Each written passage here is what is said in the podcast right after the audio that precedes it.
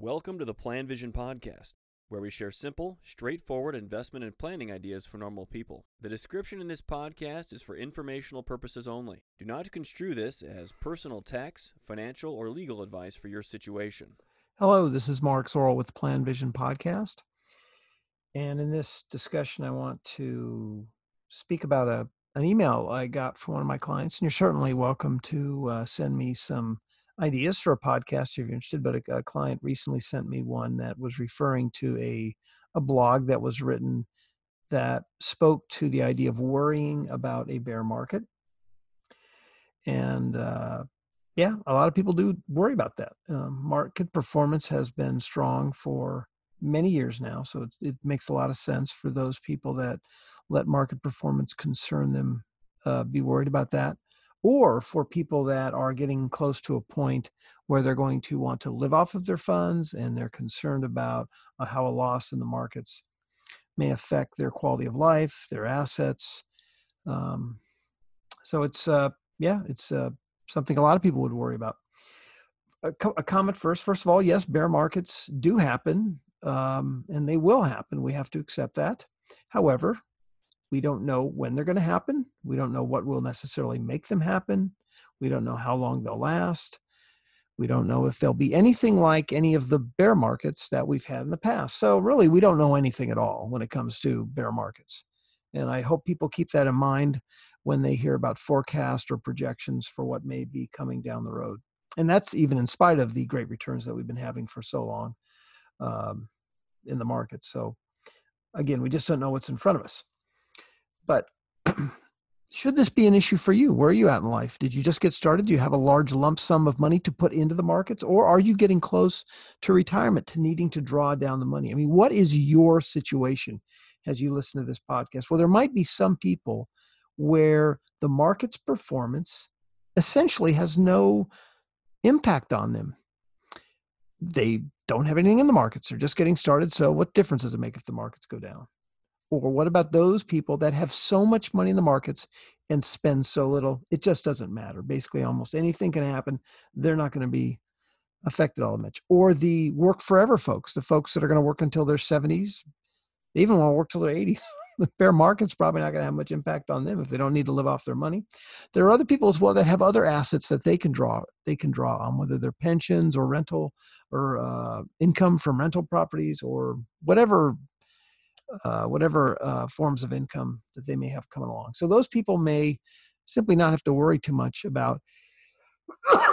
excuse me. They may not have to worry too much at all about a bear market, but that's not a lot of people. So many people are uh, concerned about bear markets if they're at a point in their life where, again, it, it matters to them.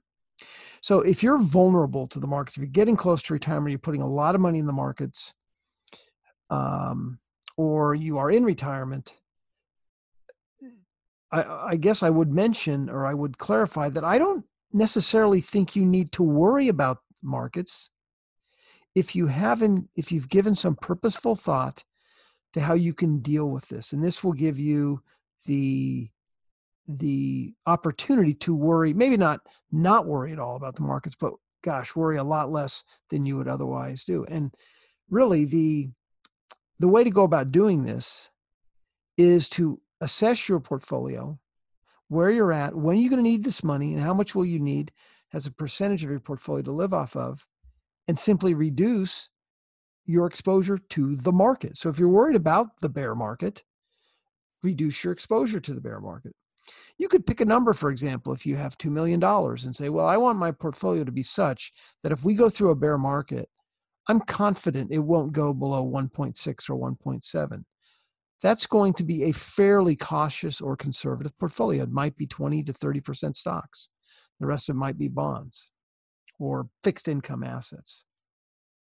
Another consideration is if you are a pre retiree or somebody's getting close to retirement and you are financially successful and you and you and you know that bear markets can happen and that they can be scary and they can be significant and they can be meaningful why wouldn't you do something to deal with this now before it happens? Because you have to deal with this now before it happens. You can't be in the middle of a bear market and as it gets worse and worse and worse, finally say, Well, I need to do something about this. it's much better off if you think about it now, run through the scenario of of what would be a, a really bad bear market, a panic, something that's really going to affect you and your morale, and deal with it now. I I have found myself reading some of these comments in blog sections uh, or in blogs that talk about this. You get way down into these things, and some people have these big, giant master plans of how they've put together this portfolio that's very intricate and how they've factored in dividends and their various asset allocation models. And that's fine that they're doing this and they take such care in structuring their portfolio, but they may not be all that helpful if they're using historical data to put together their portfolio. We have no idea what the next bear market will be like, what will be the factors that will impact it or make it happen, and how it will unfold over time. So um, I think the biggest factor is not that you're trying to necessarily be too precise in how you structure the portfolio, but just how much overall exposure even a well diversified portfolio has to the market. So if you're worrying about a bear market, if you're really worrying about it and thinking about how it could affect your future, the simple solution from my perspective is to give up growth in return for stability. Move more of your money out of the market so you won't be affected by this. And for many that do this, this is a very liberating experience. They can think about how they're going to enjoy their life and let their money provide the quality of life that they've saved for. Thank you for listening to the Plan Vision podcast. Let us know if you have any questions or comments on the topics covered.